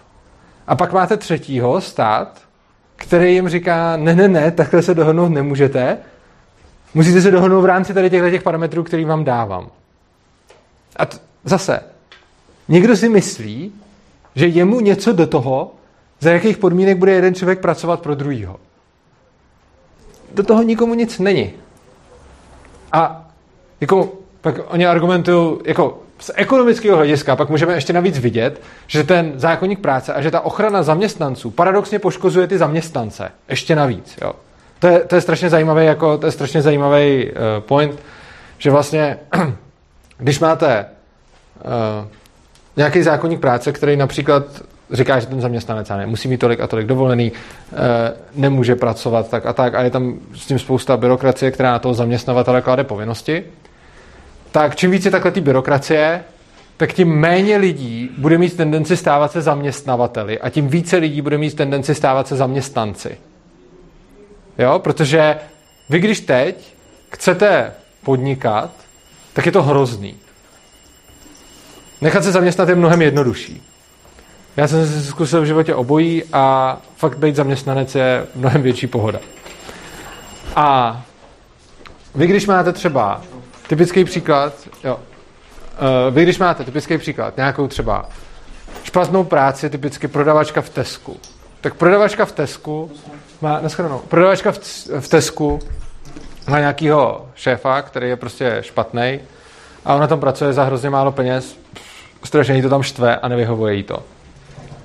Teoreticky můžeme říct, dobře, uděláme jí pracovní zákonník, který nějakým způsobem bude chránit před tím zaměstnavatelem. A on ten zaměstnavatel si to stejně udělá prostě po svém a v nejhorším je zaměstná na černo, když to potřebuje a tak dále. Jenže co se ono hlavně děje? Ono se děje to, že když je tady taková obrovská byrokracie kolem toho podnikání, tak ta prodavačka nemůže jeden den skončit práci v Tesku a druhý den si koupit prostě maso a uvařit guláš a jít to prodávat lidem na ulici prostě.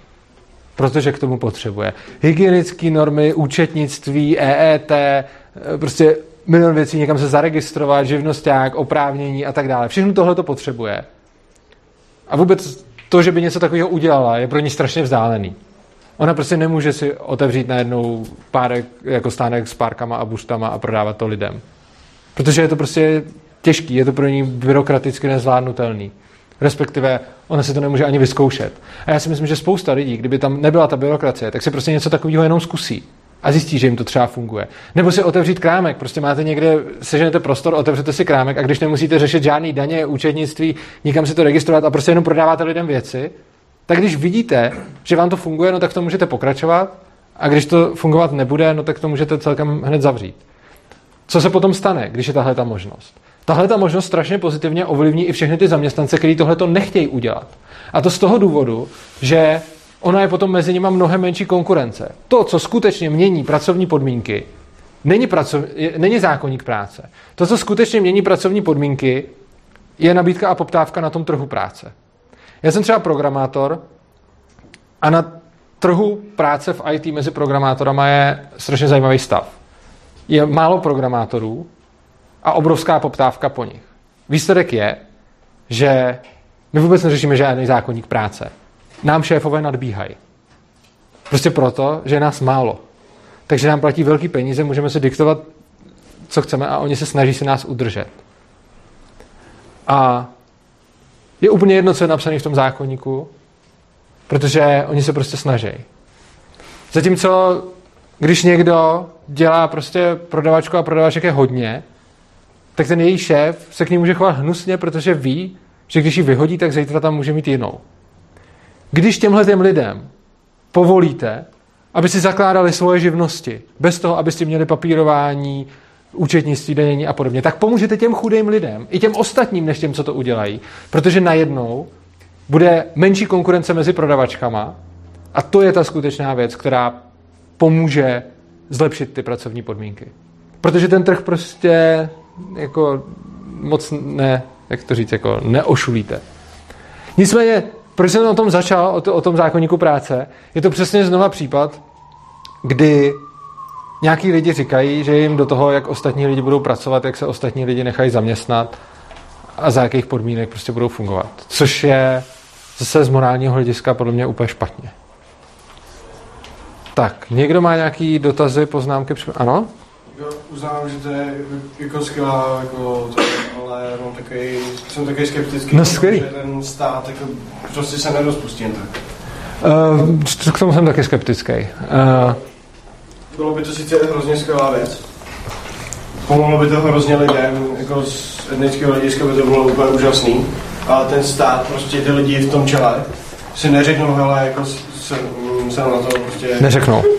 Přesně tak. Mám z toho peníze, mám z toho pohodlí. Jo, já vám hned odpovím, teď, já si pamatuju, že jste se hlásili, odpovím na tohle. Strašně důležitá poznámka a je to, je to jako dobrá připomínka. Uh, stát nemůžeme nějak zrušit ze dne na den. Tohle, to, co tady dělám, ani nejde. Jako to, že říkám, uh, stát je špatně, pojďme ho zrušit, rozhodně neznamená, že to máme udělat revolucí a že to máme udělat z dneška na zítřek, protože by to bylo, to, to by nefungovalo. Nefungovalo by to zejména z toho důvodu, že i kdybych já třeba měl teď dostatek moci na to, abych mohl říct, jdeme zrušit stát, tak kdybych řekl, zrušíme stát, tak co udělají, tak mám dvě možnosti. Buď dám lidem svobodu, ať si dělají, co chtějí, ale oni, protože jsou teď zvyklí, jak jsou zvyklí, tak první, co udělají, je, že půjdou a udělají si stát. Tak to jsem to celý vůbec nemusel dělat. A nebo druhá možnost, jim řeknu, nesmíte si založit stát a já vás k tomu donutím. No a tím jsem se stal já diktátorem a státem. Což znamená, to je přesně problém všech těch revolucionářů a různých těch kolektivistických nebo levicových anarchistů, kteří hlásají revoluci a podobně. A vždycky je to tak, že když se někomu ta revoluce povede, tak on potom musí jako vlastně násilím držet a chránit tu revoluci, což je vždycky jako cesta do pekel.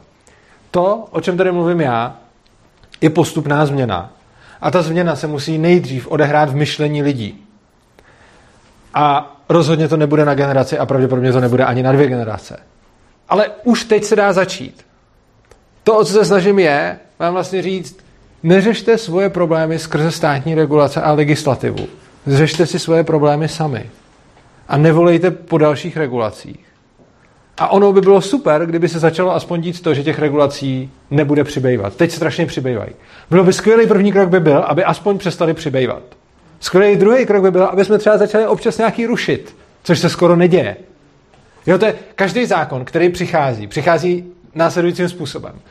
Mluví se, že potřebujeme zákon pro to, aby něco, jo, aby bylo dobře, aby se nedělo nějaká hrozná věc. Pak se ten zákon schválí, zjistí se, že to na to nemá vůbec vliv a že to ničemu nepomohlo. Ale už se nikdy nezruší, už tam prostě zůstává. A tímhle tím způsobem to funguje dál a dál. A bylo by dobrý tenhle ten proces zastavit. Potom ten stát pomalu začít třeba zmenšovat. Po jednom, po jednotlivých věcech. Stejně s tím školstvím. Já nechci přijít a říct, i když pro mě je třeba asi to školství nejzásadnější téma, tak nechci, jako to, co říkám, je ne, jako zítra prostě zrušíme státní školy. To, co říkám, je, za prvý, nechme aspoň lidem tu možnost zakládat si svoje školy, které jsou jiný než ty státní školy. Jenom tu možnost. A nenuťme lidi chodit do těch státních. Takže napřed, aby si aspoň mohli založit ty jiné školy. Potom, až se to nějak zajede a ty lidi tam začnou chodit, tak třeba začneme uvažovat o tom, OK, tak kdo dává děti do nějaké jiné školy než státní a tu si platí, takže by třeba mohl mít o to nižší daně, kolik jde percentuálně do toho státního školství, protože ho nevyužívá a platí si to někde jinde. Že? Jo, takže třeba snížit lidi, lidem daně o to, když dávají dítě do, do jiných škol a tak dále. A takhle to postupně dostat k tomu volnému trhu. A na, ve všech těch oblastech se tam dostat postupně. A je to určitě strašně dlouhý proces. Co je na tom špatný je, že se toho pravděpodobně nikdo z nás nedožije, bych tak řekl. Co je na tom dobrý je, že se s tím může začít a není to ano, ne. Je to, že prostě jdete, je to nějaká míra svobody, kterou můžeme pořád vyšovat a i teď můžeme začít aspoň trošku a trošku si tím pomoct. A když už budeme k té úplné svobodě na půli cesty, tak se budeme mít mnohem líp než teď. Což znamená, že je dobrý, každý kousek, který se na té cestě ujde, je dobrý. A to je mimochodem věc, která, já nevím, znáte slovo libertarián? No. Tak libertariáni to jsou jednak anarchokapitalisti, jako jsem třeba já, kteří úplně odmítají stát, ale pak jsou to taky minarchisti, kteří jsou zastánci minimálního státu. Minimální stát typicky má justici, obranu, vymáhání práva a to je tak celý. Tyhle všichni lidi mají víceméně teď společný cíl, protože teď je úplně jedno, v tuhle chvíli z praktického hlediska je jedno, jestli směřujeme ke státu, který bude fakt malý, anebo tam nebude, protože z praktického hlediska my stejně teď hlavně potřebujeme se zbavit všech těch úplně extrémních věcí, jako jsou ty, jako všude ty regulace, nařízení, dotace a tak dále. A tohle, když se napřed odbourá, to už je stejně práce na generaci dvě, tak potom se může něco dál jako měnit. Ale dobrý na té cestě je, že každý ten krok na ní je už sám o sobě jako fajn, což znamená, že cokoliv se pohne směrem ke svobodě od totality, tak to je, to je dobrý. A i když se povede zabránit nějakému kroku směrem k totalitě, tak je to taky dobrý. Takže už jenom tím, že to také lidem říkám, aby o tom přemýšleli, tak třeba když změním něčí názory na to, jestli se mají nebo nemají přijímat ty zákony, je jakoby super. Hned vám dám slovo, jenom tady se hlásil váš kolega. No, já jsem se prakticky chtěl zeptat na ten cíl toho a to jste vlastně odpověděl, tak by mě zajímaly uh, zákony, jak by se řešily. Třeba dejme tomu, že se to teda přehoupne rovnou a teď stát se zruší a tím pádem se zruší ústava a zákony. A jak by to tady teda jako vypadalo? Jako byla by tady nějaká policie? Nebo... Uh, takhle, já všechny tyhle ty věci, to je přesně tak, jak jsem se na začátku ptal, jakoby, ono, že, že o každém z tom se dá mluvit třeba dvě, já mám třeba o každém z tomhle tématu mám třeba dvouhodinovou přednášku. Mám dvouhodinovou přednášku o volnotržní policii, o volnotržních soudech a tak dále. A není teď tady úplně asi prostor, abych vám to celý nějak jako schrnul, zejména proto, že je, je, to, je to prostě moc a má to jakoby prerekvizity v tom, že musíte znát ještě něco předtím, aby to potom dávalo celý smysl. Každopádně ano, myslím si, že i služby jako ochrana, bezpečnost, justice, i tyhle věci můžou být poskytovány na volném trhu a dokonce už i historicky byly. Což je zajímavý. A spíš teda, jako když už tady třeba bude ta policie, tak musí něco chránit, takže musí být sepsaný nějaký zákon. A... No, ne, nemu, no, to je právě to, že ne tak úplně. To je přesně to, že když se podíváte na to, jakým způsobem uh, fungovalo určitý právo v některých historických oblastech a navíc existují právní teorie, jako vy můžete mít buď centralizovaný právní systém, jako centrický to máme teď, anebo můžete mít policentrický právo. Což víceméně znamená, že není jeden, jeden bod, z kterého jdou všechny ty zákony, ale že existuje víc bodů, který nějakým způsobem prosazují právo a oni potom nějakým způsobem spolu uh, jako ve veřejném prostoru interagují. A to je jako je to jedna z nejtěž, je to jedna jakoby z nejsložitějších jako témat vůbec toho, o čem mluvím. A pokud vás to zajímá, tak vás buď odkážu na svůj YouTube channel, jmenuje se to kanál Svobodného přístavu, kde, ale jak říkám, ne, najdete tam, budete to reálně mít na třeba 50 hodin poslechu, jo? takže je to, je to jako docela masakr, ale mluvím tam o tom. Nebo uh, jsem o tom napsal knížku, mám ji tady, jestli, jestli má někdo zájem, tak, tak tady mám knížku. Takže uh, buď tak nebo tak, ale teď to tady bohužel nestihnu probrat. Každopádně můžete si to představit, když to řeknu jenom úplně jako zjednodušeně, že i právo by bylo poskytováno jako služba. Jasně. Samozřejmě, když to řeknu takhle, tak to vyvolá víc otázek než odpovědí, ale jak říkám, je, je to prostě na dlouhý vysvětlování. Vy jste se hlásil. Jo, uh, jakoby tam je hrozný problém s tím, že kdyby to skočilo jakoby nějak víc, tak tu chvíli tady může okamžitě vypuknout anarchie. No, já jsem anarchista, že? takže Nemyslím, to, o čem mluvím, je anarchie. Uh, myslím v tom smyslu, že by mohly být rozboje, mohly by být různý... Uh... Jo, no, Taková ta klasická scéna, jak rozvíjejí výlohy a berou CRTčku. Ano. Pekle. Uh, já chápu, že tohle je něco, eh, čeho se samozřejmě lidi bojí. Na druhou stranu, uh, my si úplně neuvědomujeme, kolik... Zkuste si typnout, kolik mrtvých ve 20. století mají na svědomí státy, jako lidi, kteří jednali na rozkaz státu. A kolik mrtvých mají na svědomí lidi, kteří jednali tak prostě sami za sebe, prostě nějaký buď třeba povstalci, zbouřenci nebo vrahové a podobně. Dokážete si někdo typnout tyhle ty čísla? 500 uh, kolik? 500 to, máte, to, jste, to jste to přestřelil, ale co jsem počítal, samozřejmě ty čísla nejdou úplně exaktně, jo, takže to, co tady řeknu, se může trošku lišit, protože jsem se snažil tak nějak posvítat ty oběti, co, což je těžko, protože samozřejmě není taky úplně vždycky jasný, co přesně je na, na vrub státu, co přesně ne, ale došel jsem k tomu, že ve 20. století státy nebo lidi ve službách státu zabili asi 300 milionů lidí a lidi sami o sobě asi 8 milionů. A je zajímavý, že my se hrozně bojíme toho, protože nám bylo řečeno, že se toho máme bát, že kdyby tady nebyly zákony a policie, tak by se lidi vraždili na potkání na ulici. Což mimochodem můžeme třeba historicky vidět, že nebylo zdaleka tak žhavý. Když se podíváme třeba, to je krásný příklad, je divoký západ. Jo. O divokém západu, protože znáte westerny a knížky, tak si myslíte, že tam se tam po sobě stříleli prostě jak, jak diví. Reálně, když se podíváte na historický data z té doby a kolik lidí reálně, kde tam umíralo a podobně. Je o tom napsaný eh, krásný text Not so wild, wild west, ne tak divoký, divoký západ. Tak zjistíte, že třeba v takovém Washingtonu bylo několikanásobně méně mrtvých na počet obyvatel, než je teď. Jo? A třeba Uh, největší přestřelka na divokém západě u OK Koralu zahrnovala asi 9, 9 lidí. Jo. A to je něco, o čem bylo natočených spousta westernů a je to asi nejslavnější jako pistolnický souboj divokého západu, který zahrnoval devět lidí. No dneska ty války gangů, ke kterým občas dojde, jsou jako daleko, daleko jako horší a jsou to mnohem větší masakry. Ale hlavně my do toho pořád nezapočítáváme ty války. Jako my říkáme, jako každý řekne, válka je špatná, ale ono je to tak, že ty obrovské války, ty obrovské genocidy a ty celosvětové konflikty vždycky vycházely od států. Vycházely od politiků. Protože ono, když jste soukromá osoba, tak vést, válku je strašně drahý, když to máte dělat za svoje. Jo, prostě když máte svoje peníze, vybudujete si za ně tanky, letadla a podobně a pak je posíláte na někoho, kdo má taky tanky a letadla, tak oba dva, a je to sice jako cynický, když to takhle převádím na ekonomii, ale prostě ekonomicky oba dva strašně tratíte. Když to dělá politik, tak jemu jde o nějakou svoji slávu, megalomanství, nebo je to prostě pošuk, ale platí mu to jeho daňoví poplatníci. Platí mu to ty lidi, kteří to musí platit. Kteří to musí. Cože? to... Přesně tak, oni to musí platit, protože jinak je proti ním použito násilí. tam musí třeba A pak tam musí, ano, pak tam musí taky i bojovat.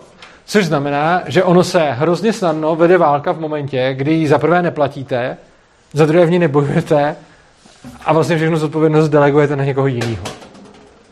To, to je mnohem jako, já neříkám, že by ve světě bez státu nebyly války, to určitě ne. Oni by nějaký byli.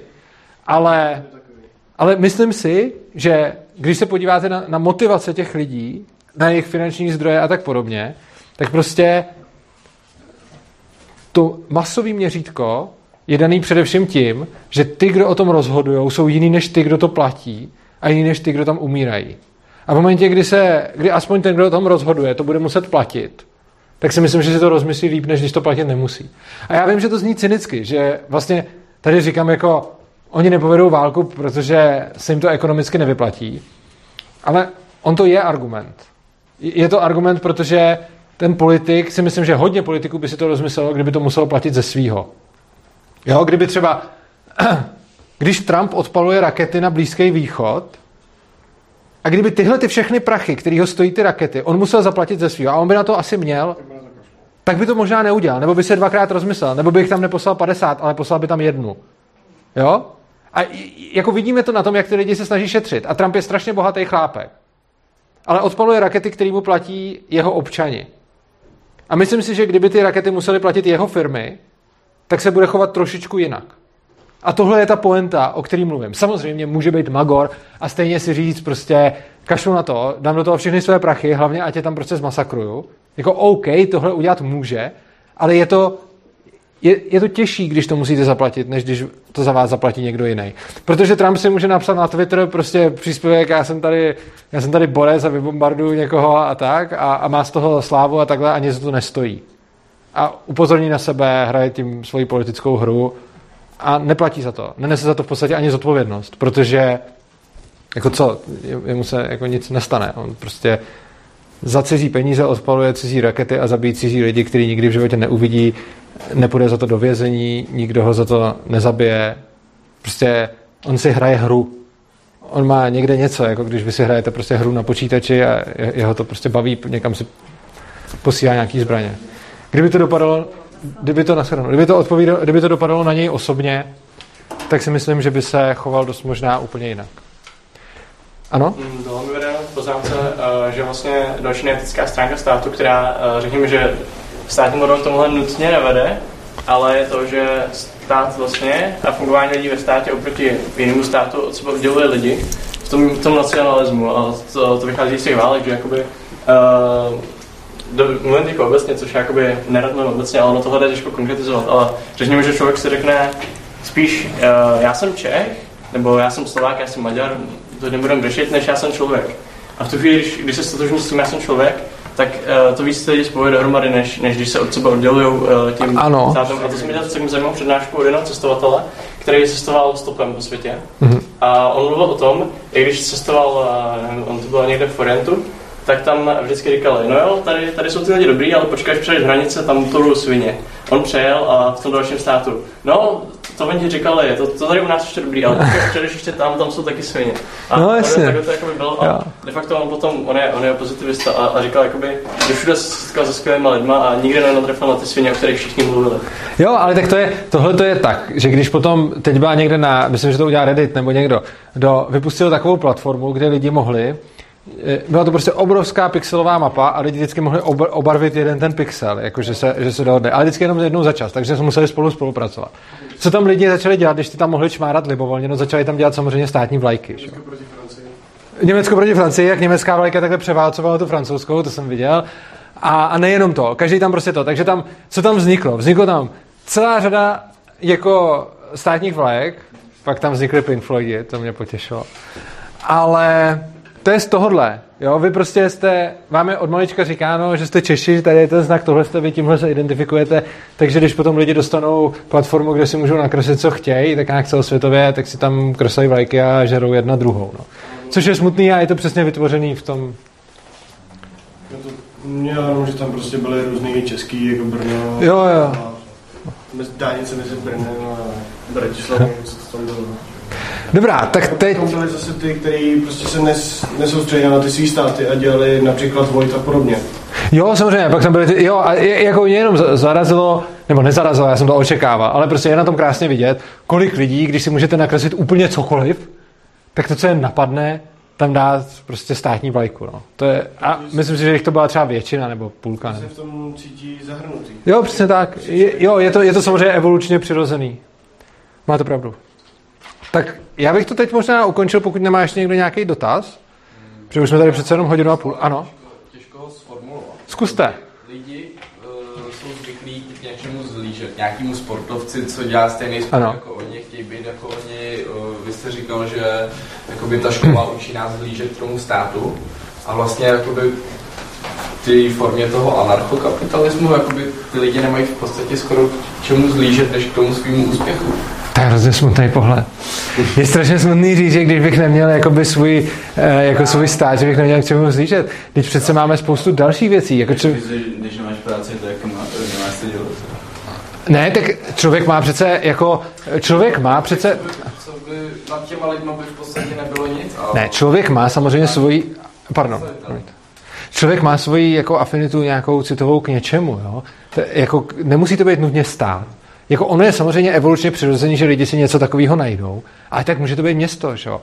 Může to být nějaký, nějaká oblast, že jo? Já jsem tady v Plzni, se cítím hrozně doma, protože jsem tady vyrůstal a já třeba necítím nějakou, jako já se třeba vůbec necítím nějak, jako že když se mě někdo zeptá, co jsem, tak slovo Čech bude někde až strašně jakoby daleko, protože jako k nějaký celý České republice jako nemám žádný moc vztah. Ale třeba zrovna k Plzni a Plzeňsku mám obrovský vztah. Jo. Takže a mám třeba hodně pozitivní vztah k našemu jazyku, jako k češtině. Ale je, já jsem přesvědčený, že lidi si najdou pozitivní vztah vždycky k něčemu, kde žijou. A někdo zrovna náhodou taky třeba k český, někdo to bude mít jako větší to území, někdo menší, někdo bude mít vztah ke své čtvrti, někdo bude mít vztah ke svému městu, někdo k tomu kraji, někdo třeba k nějakému pohoří, někdo k nějaký řece. Jo. Prostě vždycky k něčemu budete mít vztah, jenom teď tady jsou nakresleny nějaké politické hranice a nějaký prostě politici si usmysleli, že tady tudy povede čára a že ten, kdo je jako v té čáře, tak má mít vztah jako k tomuhle, protože je k tomu vychovaný.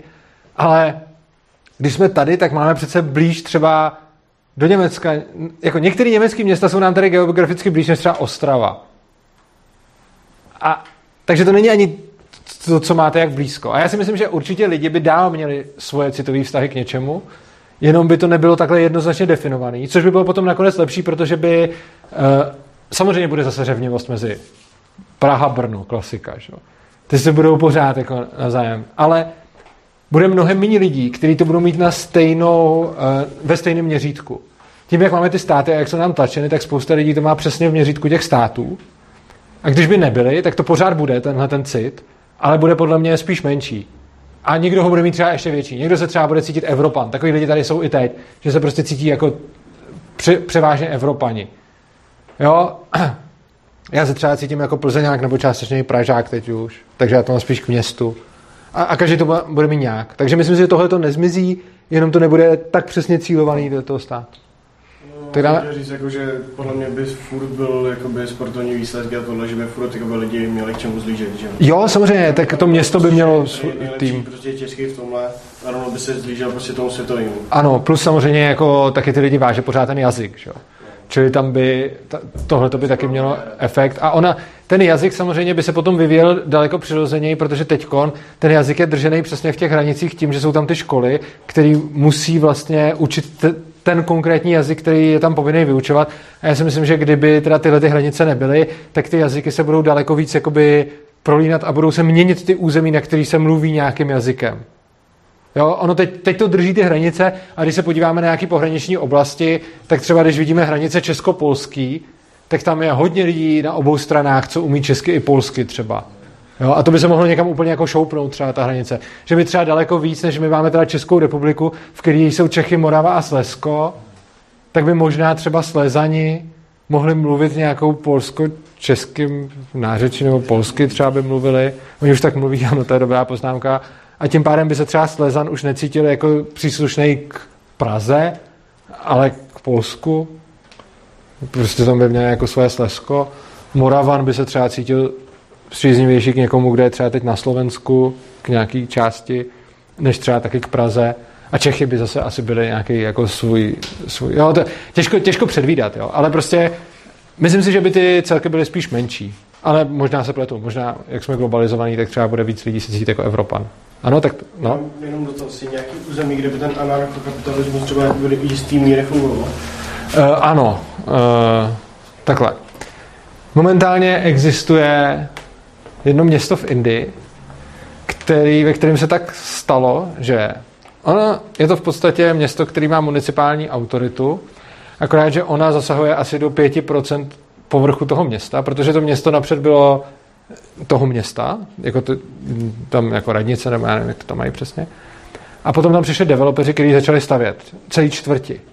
A ten developer, dobrý, dobrý den. Můžu jenom na chviličku? Jo. Tomáš, na chvilku, pojď. A ty developeři tam začali stavět čtvrti kolem, kolem toho. A teď najednou většina toho města je vlastně vlastněná soukromně a menšina je vlastněná tím městem. A oni, ty soukromníci, ale na těch svých uh, pozemcích zajišťují všechno. Kanalizaci, elektřinu, uh, bezpečnost a tak dále. Jo. Takže tam víceméně fungují podobné principy. Nemůžu, jako těžko říct, jak, jak moc to nazveme anarchokapitalismem nebo ne, protože samozřejmě je to v Indii a teoreticky tam nějaký zákony platí, ale víceméně všechny tyhle ty služby tam zajišťují zajišťují ty developeři, kteří to tam postavili. A funguje to tam takhle. Není to tam tak hezký jako třeba v Praze, protože v Indii je to prostě mnohem chudší a je tam daleko větší bordel. Na druhou stranu, oproti ostatním indickým městům je to tam fajn. Jo, takže prostě, když to porovnáme s Prahou, tak je to tam blbý, protože Praha je prostě bohatý město a tam v Indii jsou chudí. Na druhou stranu tohleto město se strašně rychle rozrůstá a migrují tam lidi z celého okolí, protože je to lepší, než, než měli okolo. Což znamená, že když to tam začalo takhle fungovat, tak se věci zlepšily oproti tomu, jaký tam byly předtím. I když samozřejmě nejde to srovnávat s bohatýma částma světa, protože jsou tam prostě chudí lidi. No. Ale bohatnou tím. Tak je to samozřejmě. No. Tak jo, tak uh, jestli už nikdo nemá žádný... Tak ještě je dotaz? Když by teda všechny služby, co teď poskytuje stát, poskytovaly soukromé firmy, ano. tak uh, co by se dělo, kdyby vznikl takhle třeba nějaký monopol a začal by toho zneužívat? Jo, to je hrozně zajímavý. Standard to je? Uh, standard tohle taky můžu říct, ale ne. Je, je hrozně zajímavý to, že lidi vlastně se obávají toho, aby nevznikl monopol a řeší to tím, že zavedou ten úplně největší monopol, což je stát. Stát je tedy náš největší úplně jako mega monopol. A jinak ta, ten dotaz, já vezmu hodně krátkou odpověď, ale zrovna na tohleto téma si můžete na mém YouTube kanálu najít přednášku, kterou jsem měl, a ta není ani tak dlouhá, to je podle mě třeba půl hodiny, tři čtvrtě hodiny, a tam přesně tohleto téma řeším. Eh, když si zadáte kanál Svobodného přístavu Monopoly, tak to tam je. Ale když to řeknu jakoby v rychlosti, tak problém monopolu je tehdy, když mu nemůže vznikat žádná konkurence. Což se typicky stává tehdy, když stát někomu dá privilegium něco dělat a ostatním zamezí v tom, aby tohle to dělali. Oni monopoly daleko víc vznikají tak, že stát něco reguluje a do toho odvětví je těžký vstoupit. Tím snadno vznikne monopol. Přirozený monopoly jsou v podstatě trochu oxymoron, protože kde je možnost vstoupit na ten trh, tak tam to principiálně monopol není. A i když je firma, která má 95% toho trhu, tak v momentě, kdy ostatní firmy na ten trh můžou vstupovat a nejsou jim kladeny překážky, tak tahle ta obrovská firma, aby se udržela, být takhle velká a úspěšná, tak ona musí dávat rozumné služby za rozumné ceny, jinak by jí konkurence eh, vlastně vzala ten obrovský podíl toho trhu, co měla. Jo, jakože ona, ta firma si může držet 95% trhu a už jsme to i v historii viděli, ale nemůže si to držet tak, že poskytuje blbý služby. Ona musí poskytovat strašně dobré služby, aby si to udržela. Takže tohle je odpověď na monopoly. Co když teda je, ty menší firmy by neměly prostě peníze na to poskytovat tak dobrý služby za malý peníze. No tak je to vlastně super, tak, tak pro zákazníka je to skvělý. On takový jakoby v úzovkách monopol nevadí. Když je to někdo, kdo poskytuje dobrý služby za malý prachy, tak vám to jako zákazníkovi nemusí vadit, že že mám 95% trhu. A kdyby ty začal ty služby poskytovat draze, no tak v tu chvíli už ty ostatní nemusí poskytovat tak strašně dobré služby. Oni už stačí, když je poskytují nějak normálně a už je pro vás výhodnější čerpat od nich. Což znamená, že prostě na trhu přirozeně monopoly, ty úplný monopoly nevznikají, ale vznikají tam hodně dominantní hráči, Čili může se na trhu stát, a stalo se, a víme to z historie, že má jedna firma 95% trhu, to se stát může. Ale neděje se to, že by potom tahle ta firma si mohla diktovat ceny a tak dále, protože v momentě, kdy to začne dělat, tak ji začne přebírat konkurence. Oni se totiž pletou dohromady dvě věci. První, když máme monopol kvůli státní regulaci, a ty existují, a tam se pak skutečně děje to, že ta firma může poskytovat špatné služby draze a prochází jí to, protože nemá konkurenci, protože to stát takhle zreguloval. A ty jsou špatný, ale ty, ty způsobuje stát. A pak máte dominantního hráče na volném trhu, který sice zabírá skoro celý trh, ale on, pokud se tam drží volno tržně, tak nemůže dělat ty špatné věci, které dělají ty monopoly, které vznikly v důsledku těch regulací. Ale jak říkám, pokud vás to zajímá, já jsem teď dal jako rychlou odpověď, ta přednáška o to má půl, tři čtvrtě hodiny. Když se na to mrknete, tak tam na to odpovídám a rozebírám tam i různé příklady, dávám tam historické příklady a věnuju se tam různým zajímavým odvětvím, jakože, kde ty monopoly by měly třeba tendenci jako vznikat, jako jsou třeba různé sítě, dodávky elektřiny a tak dále a tak dále. Mrkněte na to. A co třeba ještě vznik kartelů? Kartel je vlastně, kartel je vlastně víceméně to samý. Jakože uh, kartel je, že víc firm dohromady udělá jeden monopol. Jakože, když máte jednu firmu, která má 95% trhu, tak kartel je to, že máte tři, který mají dohromady 90% trhu a domluví se spolu, že budou vystupovat jako jedna v, ve smyslu cenotvorby. Což znamená, že jestli to budou tři firmy, které se spolu dohodnou a udělají kartel, anebo to bude jedna, která je tak velká jako všechny ty tři dohromady, tak v tom z hlediska cen a toho spotřebitelského chování není rozdíl. Jenom rychlá otázka, ano. Uh, jo když by bylo dostatečně velký procent toho trhu zabraný tím jedním monopolem, ano. neřídil by pak už ty ceny? On? No. To bylo třeba 99%, bylo to, já nevím, třeba zlato, který je jo. Eh, jako velice využívaný. On je může řídit směrem dolů, ale ne směrem nahoru. Uh, on může, když je také velký, řídit ty směry, ceny směrem dolů. On může snížit tu cenu tolik, že ostatní mu nebudou moc konkurovat. Třeba protože on má prostě určitě, uh, bude mít výhodu tím, jak je velký. Jo, obecně z té velikosti plynou určitý ekonomické výhody. Tak on může tu cenu tlačit dolů a může ji regulovat směrem dolů celkem, jak se mu hodí.